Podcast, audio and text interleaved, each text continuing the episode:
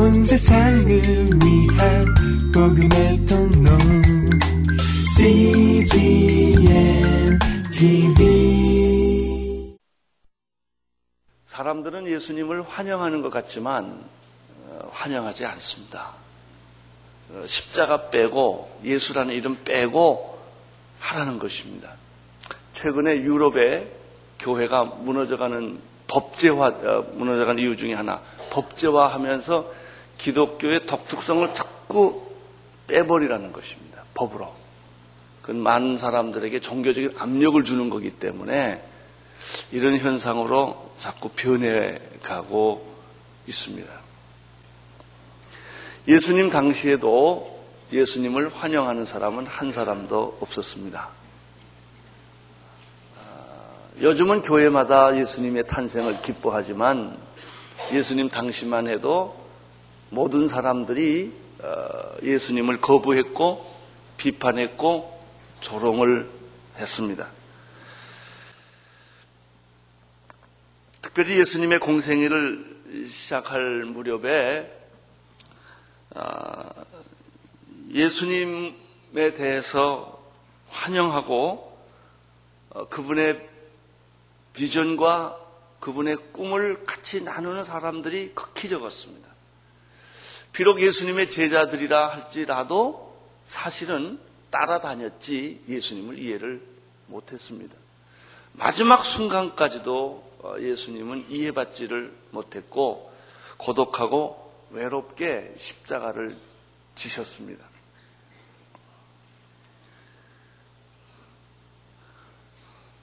예수님에 대한 사람들의 반응은 조롱과 멸시, 불신과 빈정거림이었습니다. 그리고 마지막으로는 예수님을 십자가에 못 박히게 하는 것이 사람들이 하나님에 대한 반응이었다는 것입니다. 오늘 말씀은 어, 예수님에 대해서 사람들은 조롱하고 의심하고 예수를 민중의 선동가라고 말을 했고 그리고 심지어는 예수가 귀신 들렸다 라고까지 말한 얘기가 7장 전체에 나타나는 주제입니다. 예수님을 반대했던 사람들은 누굴까? 놀랍게도 예수님의 친형제들입니다.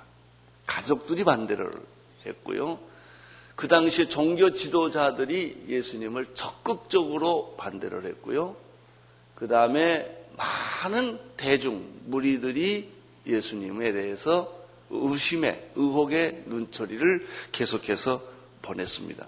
오늘은 예수님의 아, 가족들이 어떻게 예수님을 반대했나 하는 말씀을 나누고자 합니다. 7장 1절을 함께 같이 읽겠습니다.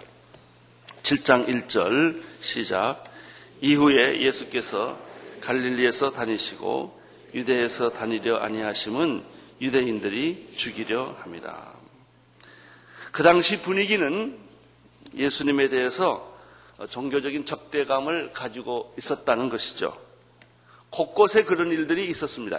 이 7장 1절에 보면 특별히 유대와 예루살렘에 사는 많은 유대인들이 그를 죽이려고 어, 계획을 꾸미고 음모를 꾸미고 호시탐탐 노렸다는 얘기가 7장 1절에 나타납니다. 어, 예수님께서는 어, 그의 고향이 태어난 데가 베들레헴이고 유대에 다 사는데 예수님은 갈릴리에 오셔서 어린 시절을 보내고 또 여기도 보면 갈릴리를 떠나지 아니하려고 하셨다 라고 한 것입니다. 그 까닭은 유대에 있는 많은 유대인들이 예수님을 죽이려는 음모가 있었기 때문에 그렇습니다.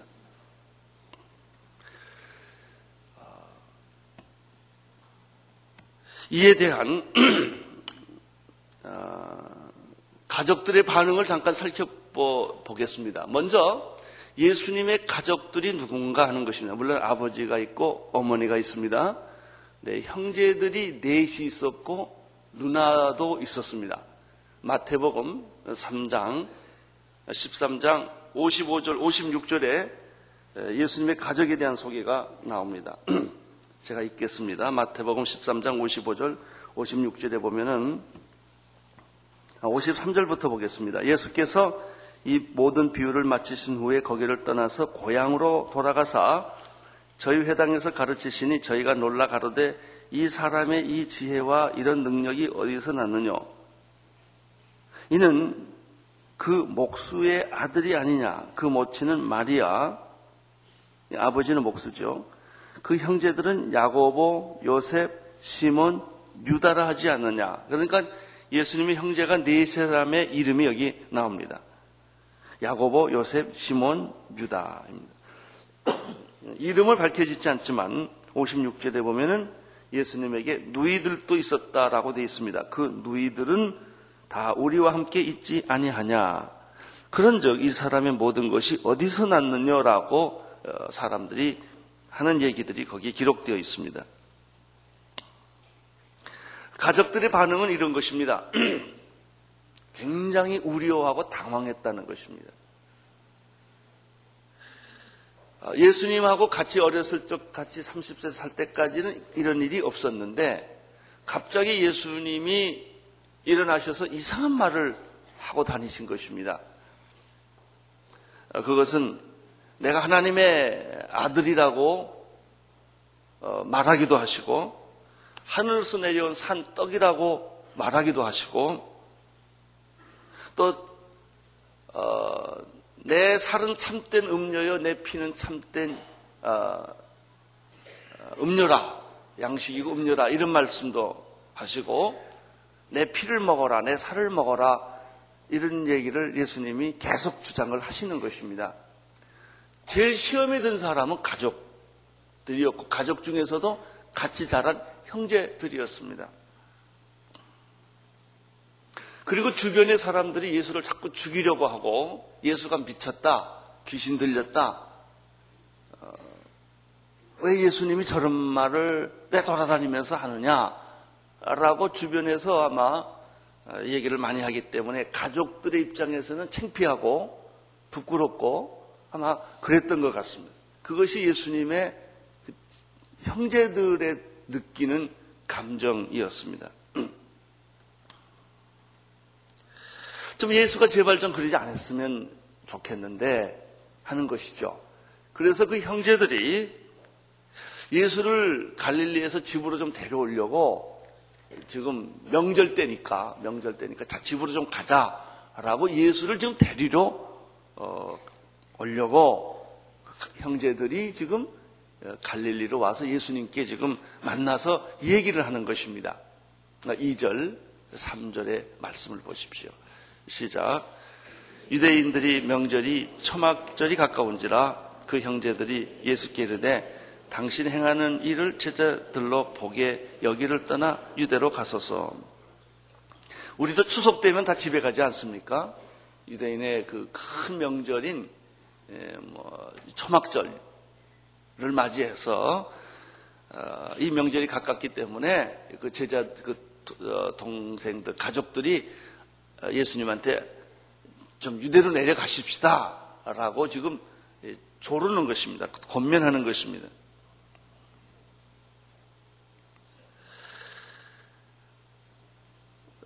바로 이 배경에는 그 형제들이 자기 어, 형일 수도 있고 형일 수 있는 이 예수님에 대해서 굉장히 고민하고 있는 것을 이 2절, 3절에 보면은 볼 수가 있어요.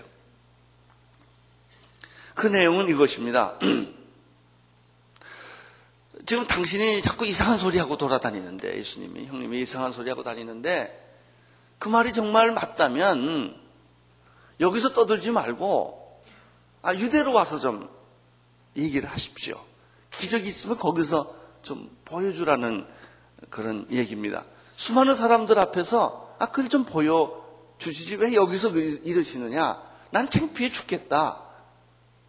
다 우리 가족을 주변 사람들이 아는데 왜 갑자기 어느 날 갑자기 하나님의 아들이라고 주장하고 이상한 얘기를 자꾸 하고 돌아다니시냐? 이제 이, 이런 이야기입니다. 당신이 떳떳하다면 예루살렘에 내려와서 아예 얘기를 하고 당신이 기적을 많이 일으킨다니까 거기서 기적을 베푸는 게 좋겠다라는 것이 바로 이 형제들의 반응이었다는 것이죠. 자, 그러면 우리가 요 2절, 3절을 통해서도 발견할 수 있는 것은 무엇입니까?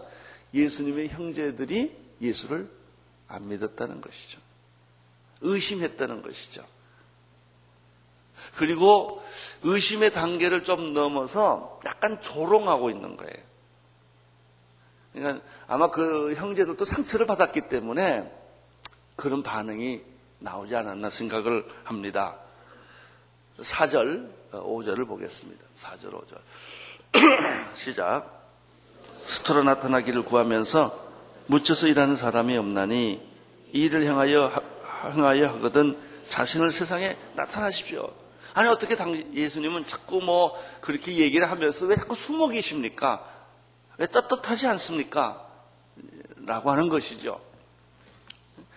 자기가 일을 드러내려고 하면서 스스로 나타나기를 구하면서도 묻혀 있는 것은 논리적 모순이 아닙니까?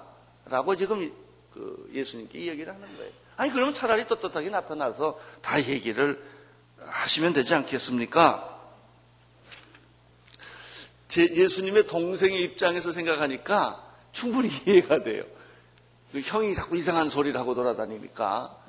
그래서 그 후에 많은 2000년 동안 신학자들이 태어났고, 어, 이, 더 많은 종교, 예수님을 믿는 사람들이 태어났는데, 그 중에 어떤 사람들은 이 형제들과 똑같은 주장을 하는 신학자들이 많이 생겼습니다. 예수가 진짜 하나님의 아들이고 본인 스스로가 하나님의 아들이라고 생각했다 이거예요. 그리고 예수가 그렇게 생각해 놓고 너무 좋으니까 자기가 자기를 믿었다는 겁니다. 하나님의 아들은 아닌데 아니 어떻게 인간이 하나님의 아들이 될 수가 있느냐? 그 인간이라면 이해를 하죠. 지저스 크라스 슈퍼스타 같은 거 다 그런 배경에서 태어나는 작품들이에요. 인간 예수는 알겠다 이거예요. 그러나 하나님의 아들 예수는 현대인으로서는 이해가 안 된다는 것이죠. 기적은 이해가 안 된다는 것이죠. 예수님의 그 기막히고 겸손하고 아름답고 가난한 자를 돌보고 불쌍한 자를 돌보는 그 휴메니스트로서의 예수는 너무 좋다는 거예요. 그냥 물 위로 올라가고 뭐 부활했다는 이런 촌스러운 얘기는 좀 안 했으면 좋겠다 기독교가 사회 참여하고 가난한 자 돕는 것은 참 좋은데 뭐 기적이 일어났다든지 이런 얘기는 좀 안 했으면 좋겠다는 것이 많은 현대 휴메니스트들의 똑같은 생각인데 그런 생각을 누가 했느냐? 예수님의 가족들이 똑같이 했습니다. 그런 말 하면 좀 부끄러우니까 십자가 같은 건 좀 걸지 말고 보혈, 무슨 징그럽게 피 얘기를 자꾸 하느냐 이런 얘기도 아주 현대인의 감각에 안 맞다는 거예요. 이성에 안 맞다는 것이죠. 그러니까 자꾸 예수님에 대해서 빈정대고 약간 뒤틀려서 얘기를 하고 조롱해서 얘기를 하는 그런 현상들이 지금에만 있는 게 아니고 그 당시에도 어, 그런 일들이 있었다는 것입니다. 이러한 예수님의 형제들의 생각을 5절에서 단도직입적으로 이렇게 표현을 하고 있습니다. 5절을 보십시오. 5절 시작. 그 형제들이라도 예수를 믿지 아니함이라. 우리는 이 5절의 말씀에서 중요한 이 세 가지를 발견할 수 있습니다. 첫째는 영적인 문제는 아무리 피를 나는 형제도 모른다 그러는 거예요. 가까운 식구도 영적인 문제는 서로 의견이 다르다는 걸 알 수가 있습니다. 육적인 문제는 서로 이해를 합니다. 근데 영적인 문제는 그게 잘 이해가 안 됩니다. 그런 일들이 우리 신앙생활에 많이 나타나는데요. 피나는 형제하고 예수를 믿고 나면 피를 나는 형제하고는 잘 안 친하는데 피를 나누지 않는 사람도 성령 받은 그리스도인들하고는 가족보다 더 친해요. 그거 참 이상한 거예요. 아, 죽고 못 살아요. 이, 저, 성령 받은 사람들끼리는, 예수님 서로 믿는 사람들은 그런 현상이 일어나는 걸 우리가 발견합니다. 영적인 문제는 육적인 것과 다르다. 그래서 어, 핍박은 외부에서 오는 게 아니고요. 가족에서 옵니다. 부부 사이에 오고요. 제가 이런 부, 부인을 한번 본 적이 있어요. 남편이 예수를 너무 잘 믿으니까 부인이 아주 그게 싫은 거예요. 남편을 구박하는데 남편도 괜찮은 사람이에요. 직업도 괜찮고 다 공부도 많이 했는데 예수 믿은 죄로 부인한테 구박을 받는데 얼마나 당신이 쪼다 같으면 예수 믿냐 이거예요. 좀 멋지게 멋지게 좀 남자답게 살아줄 수 없냐? 아 이러고 그 남편을 구박을 하는데 그 남편이 어느 날 새벽 기도 끝났더니 저기 제가 아직도 기억해요. 날 붙잡고 울더라고요. 부인 때문에 너무 속상해가지고 부인은 이 진리를 모른다는 거예요. 그렇다고 이혼할 수도 없고 아 그래서 이게 참 영적인 문제가 이 보통 문제가 아니구나 하고 제가 그때 절감한 적이 있어요. 그래서 제가 그 부인을 만나봤더니 자기 남편이 이해 못하겠다는 거예요. 아 그냥 교회 가면 되지 왜 새벽 기도를 가냐 이거예요. 좀 교양 있게 믿지. 이런 이야기입니다. 두 번째, 예수님의 제자들도 예수님을 믿지 않는다라는 말 속에서 우리가 발견할 수 있는 것은 무엇입니까? 어, 예수님께서도 가족의 거부를 당했다라고 하는 거예요. 그래서 가족으로부터 영적인 문제 때문에 거부감을 느낀 사람은 위로받게 되기를 바랍니다. 예수님도 이 가족들에게 굉장한 거절감, 상처를 받으셨다 하는 것이죠.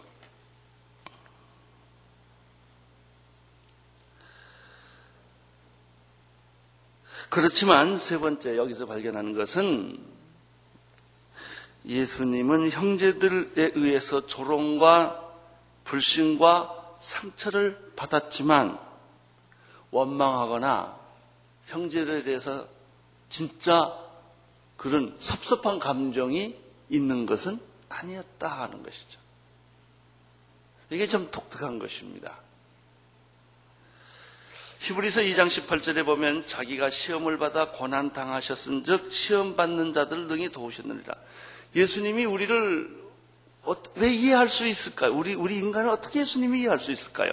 하나님의, 하나님이 어떻게 인간을 이해할 수 있을까요? 예수님이 세상에 마국간에 태어났기 때문에 아주 비천하게 태어난 사람을 예수님은 다 이해하십니다. 여러분 가운데 마국간에 태어난 사람 없잖아요. 예수님이 십자가 못 박혀 죽으셨기 때문에 억울하게 죽으셨기 때문에 억울한 자를 누구보다 이해를 하십니다. 예수님이 고난을 겪으셨기 때문에 고난을 당하는 어떤 사람도 예수님은 다 이해를 하십니다. 자기가 시험을 받아 고난을 당하셨은 즉, 시험 받는 자들을 능히 도울 수 있는 분이 예수 그리스도였다라고 히브리서 기자는 말합니다. 베드로전서 2장 21절에도 그 비슷한 말씀이 있습니다. 그리스도도 너희를 위하여 고난을 받으사 너희에게 본을 끼쳐 그 자취를 따라오게 하셨느니라. 이렇게 자기를 이해하지 못하고 아, 형님 그렇게 위선 떨지 말고 아예 그냥 솔직하시지요. 뭐 이런 얘기예요. 그냥 아, 예루살렘 내려와서 그러면 하시면 될 거 아닙니까? 우리 가족들 좀 창피하게 만들지 말고 빨리 같이 갑시다라고 이제 얘기를 하신 것이죠. 여기에 대해서 예수님이 두 가지 대답을 해 주셨습니다. 첫째는 6절에 나타납니다. 6절을 보십시오. 시작. 예수께서 가라사대 내 때가 아직 이르지 아니하였거니와 너희 때는 늘 준비되어 있느니라. 나의 예수님이 말씀하신 내 때가 있고 내 때가 있다는 거예요. 자기 동생들의 생각과 때에 의하면 내가 지금 초막절에 예루살렘 돌아가야 되는 것이고 너희들의 의견대로 내가 따라가는 것이겠지만 예수님 말씀하시는 것은 내 때가 있다는 거죠. 예수님의 때란 무엇이겠습니까? 예수님의 때란 쉽게 말하면 그가 하나님의 아들이요 참된 메시아요 구원자요 왕 중의 왕이요 만주의 주가라는 사실을 선포될 때 많은 사람들이 그를 믿고 따르고 경배하게 될 때를 말하는 것이죠. 그 때가 이르지 아니했다라는 뜻은 다시 바꿔서 말하면 그 때가 서서히 오고 있다라고 하는 말. 내 때가 이르지 아니했다라는 말은 내 때가 지금 서서히 오고 있다라고 하는 뜻입니다. 이제 예수 그리스도는 십자가에 못 박혀 죽고 높이 들림을 받고 그가 참 메시아라는 것을 알게 된다는 것이죠. 이 비슷한 말을 예수님이 어, 가나의 혼인잔치 때 말씀하셨어요. 어머니 마리아가 지금 포도주가 떨어졌습니다 라고 예수님께 말을 했죠. 포도주가 떨어졌다 라는 말은 예수님에게 당신이 기적을 베푸소서라는 뜻이에요. 예수님께서 그 말을 들으시고 내 때가 아직 이르지 아니했다. 굉장히 매정한 말같이 들리는 말을 예수님이 하십니다. 이 말은 예수님이 지금 타이밍을 조절하고 있다는 거예요. 기적을 안 베풀겠다가 뜻이 아니고 기적을 베풀 때를, 시간을 조절하고 계신다. 우리는 때로는 지금 당장 예수님이 응답해 주시고 기적을 베풀어 주셨으면 좋겠다는 그런 생각을 합니다. 이게 안 되니까 막 금식도 하고 막, 막 하나님을 압박해 가는 겁니다. 지금. 난 급해 죽겠는데 왜 하나님은 그렇게 천천히 가십니까? 어, 왜 1년도 가시고 2년도 가고 이런 일들을 왜 겪게 하십니까? 라고 우리가 느낄 때가 참 많습니다. 예수님은 내 때가 아직은 아니다라는 거예요. 그 말은 바꾸면 이제 기적을 베풀 때가 서서히 오고 있다. 내가 정말 하나님의 아들이요, 메시아요, 왕 중의 왕이요, 만주의 주라는 이 놀라운 사실들을 모든 사람들이 알수 있는 때가 지금 접근해 오고 있는 것이다. 라고 하는 것이죠.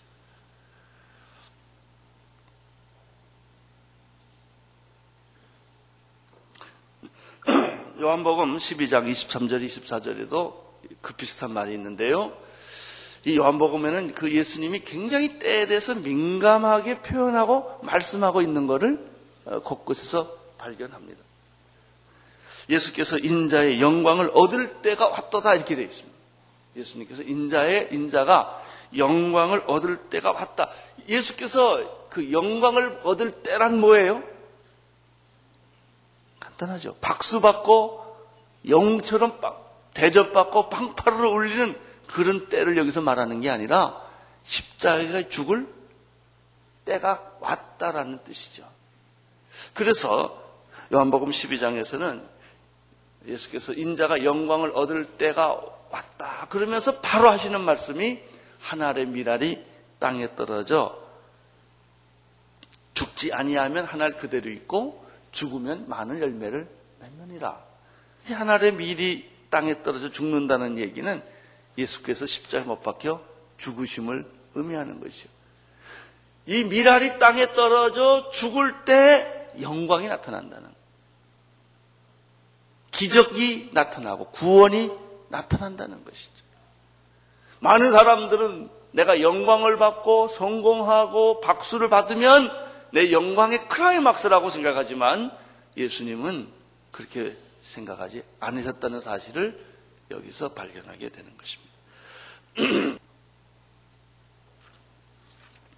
내 때가 아직 이르지 않았다. 사랑하는 성도 여러분, 신앙생활이라는 것은 다른 표현으로 보면 시간 이해입니다. 구원도 시간 이해에서 비롯합니다.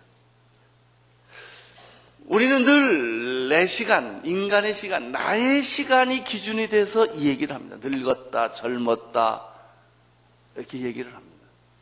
그리고 우리는 국민학교 졸업하고 중학교 졸업하고 고등학교, 대학교, 직장 생활하고 결혼하면서 늘 내 시간표대로 계획합니다. 내가 3년 후에는 뭘 할 거다, 5년 후에는 뭘 할 거다, 지금 이렇게 사업을 하면은 10년 후에는 어떻게 될 거다. 다 자기 스케줄 따라서, 때에 따라서 얘기를 하고, 그 다음에 하나님 보고 내 시간표에 맞추라는 거예요.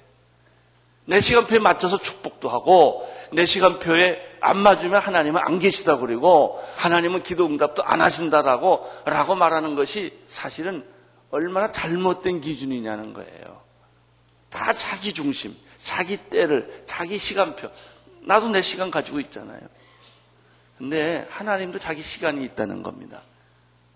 하나님은 나를 향한 계획이 있어요. 내 시간표대로 움직이는 게 아니라 하나님의 시간표대로 나를 축복하고 나를 사랑하고 나를 인도하고 있는 것이죠. 사랑하는 성도 여러분, 영적인 통찰력이란 무엇입니까? 믿음이란 무엇입니까? 하나님의 시간을 깨닫고 나의 시간을 맞추는 것입니다. 그때 참게도 하고, 그때 고난을 이해하기도 하고, 왜 하나님이 고난을 허락해 주셨나? 역사를 해석할 수도 있게 됩니다. 이 역사가 왜 이렇게 움직이나 하는 것도 하나님의 시간이라는 관점에서 이거를 이해할 수가 있는 것이죠. 그래서 우리가 어느 날 아, 하나님이 옳습니다. 내 아이가 죽었어요. 하나님이 옳습니다. 인간의 시간으로 보면 하나님 이럴 수가 있습니까? 라고 말해요. 하나님의 시간의 관점에서 볼 때는 하나님이 옳습니다.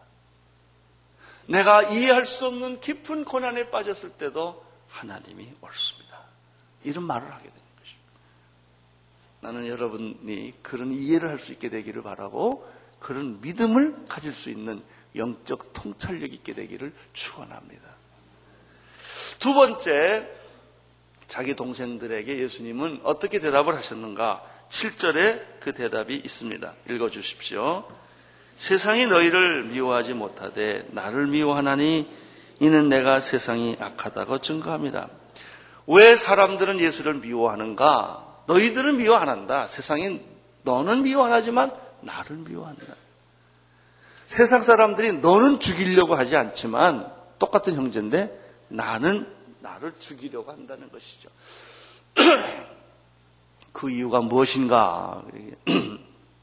그것은 예수님께서 세상의 모든 행위가 악하다고 증거하셨기 때문에, 지적하셨기 때문에 이런 일이 생겼다는 것이죠. 심지어 종교 지도자들까지도 종교라는 이름으로, 하나님이라는 이름으로 세상 사람들과 똑같이 생각했다는 것입니다. 그들이 타이틀만 달랐고 입은 가운만 달랐지 생각하는 것은 똑같다는 것입니다. 요즘에도 그 사람이 목사인지 사회운동가인지 구별이 안 되는 사람이 주변에 참 많습니다. 아, 그러려면 왜 목사가 됐는지 이해가 안 되는 똑같아요. 가운만 입었을 뿐이지 여기다 로만 칼라를 했을 뿐이지 그 사람이 말하고 생각하는 것은 똑같아요. 저는 우리 교회 장로님한테 최근에 캐터릭의 아주 유명한 어떤 한 분이 무슨 모임에서 기도를 하는데 이렇게 기도했대요. 기도를 다 하고 예수님과 부처와 잡신의 이름으로 기도하나이다. 우리 장로님 화가 났어요. 그 사람이 제가 말을 안 하겠습니다만 아주 캐터릭에서 굉장히 유명한 신부예요. 아주 말만 하면 다 알 수 있는 사람이에요. 근데 공중 기도를 그렇게 하더라고요. 예수님과 부처님과 잡신의 이름으로 기도하나이다. 그래서 그 얘기를 듣고 있던 홍정길 목사님이 나는 아멘 할 수 없어. 그랬다고 그래요. 그 화가 나서. 그걸 공견하게 했다는 것입니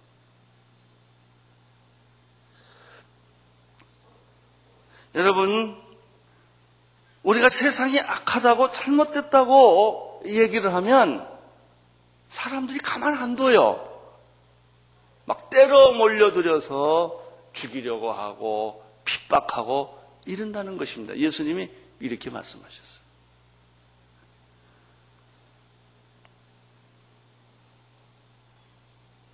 요한복음 15장 22절에도 내가 와서 저희에게 말하지 아니하였다면 죄가 없으려니와 지금은 그 죄를 핑계할 수 없느니라.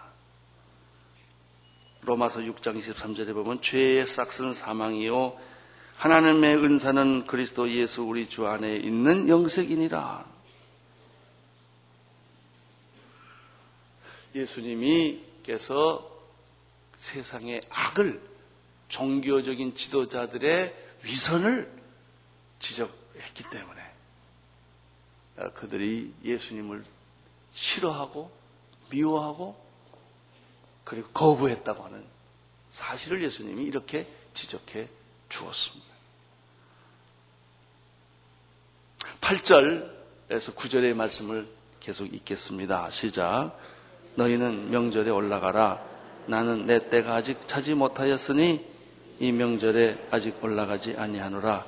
이 말씀을 하시고 갈릴리에 머물러 계시니라. 결국 예수님의 친형제들은 예수님을 자기들의 의도대로 데리고 가지를 못했고 설득에 실패한 것을 여기서 보게 됩니다. 너희가 너희는 그냥 명절에 가라. 나는 내 때가 아직 차지 못했다라는 말을 여기서 표현하고 있는데 이것은 아까 내가 때가 이르지 못했다는 말과 이게 보완되는 말이에요.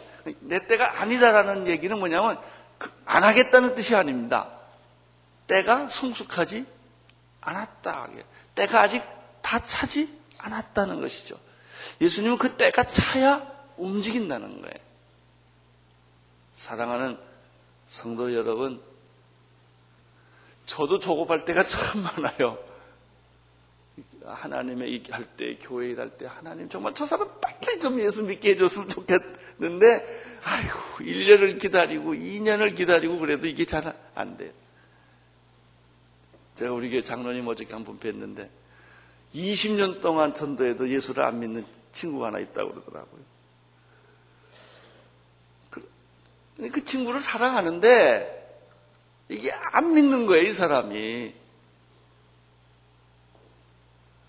또 여러 가지 우리가 이해 못하는 사건들이 참 많은데 이게 빨리 안 되는 것입니다. 이게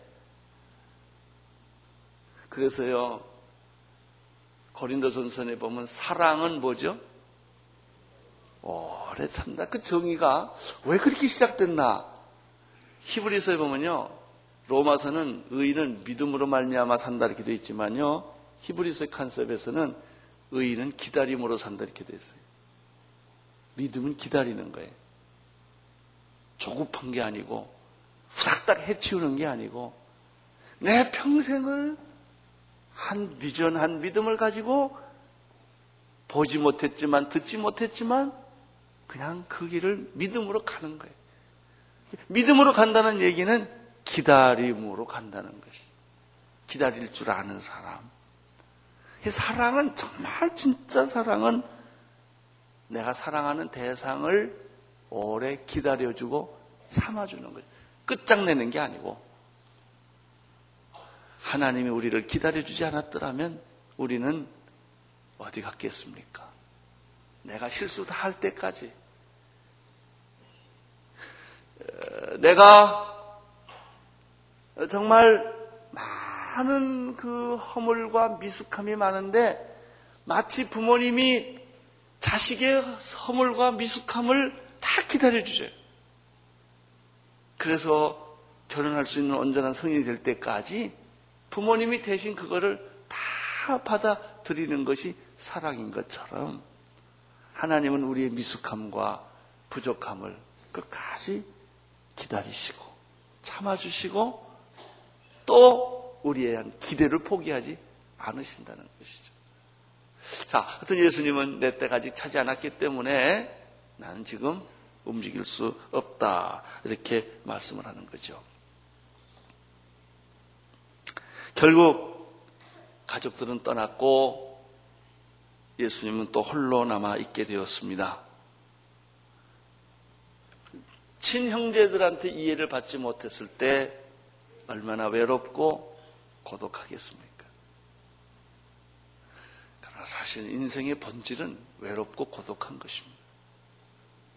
외롭고 고독한 것을 너무 뭐 특이한 걸로 생각하지 마십시오. 그게 인생의 본질입니다.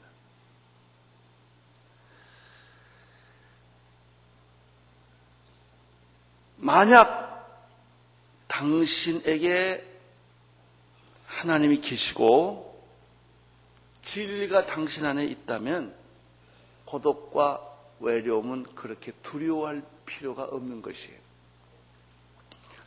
진짜 두려워야 할 것은요, 당신 안에 진리가 없는 거예요.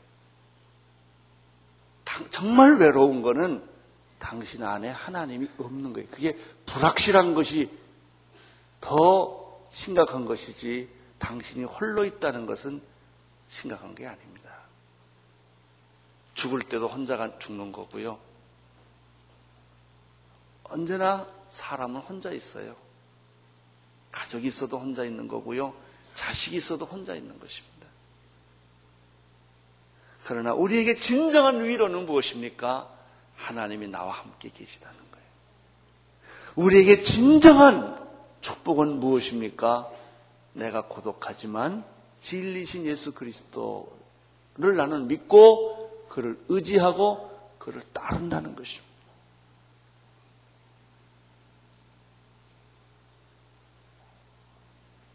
나는 여러분 마음속에 오늘 이 아침에 이런 믿음이 있기를 바랍니다. 나는 내 길을 잘 가고 있다. 그런 믿음이 있기를 바랍니다. 나는 정말 하나님 잘 믿었다. 환영을 받든 못 받든 사람들에게 인정을 받든 못 받든 내가 건강하든 건강하지 않든 성공했든 성공하지 않았든 간에 내가 이 길을 가는 것은 잘한 거다. 옳은 거다. 내가 이 삶을 넘어서서 영혼까지 가는 거다. 죽음을 초월해서 나는 이 길을 가는 정말 나는 성령님께서 여러분에게 그 믿음을 주시기를 축원합니다. 그럴 때 이 세상은 결코 외롭지 않고 고독하지 않습니다. 그리고 우리는 기다릴 수 있고요. 참을 수 있고, 그리고 우리는 또 일어설 수 있습니다. 온 세상을 위한 복음의 통로 CGM TV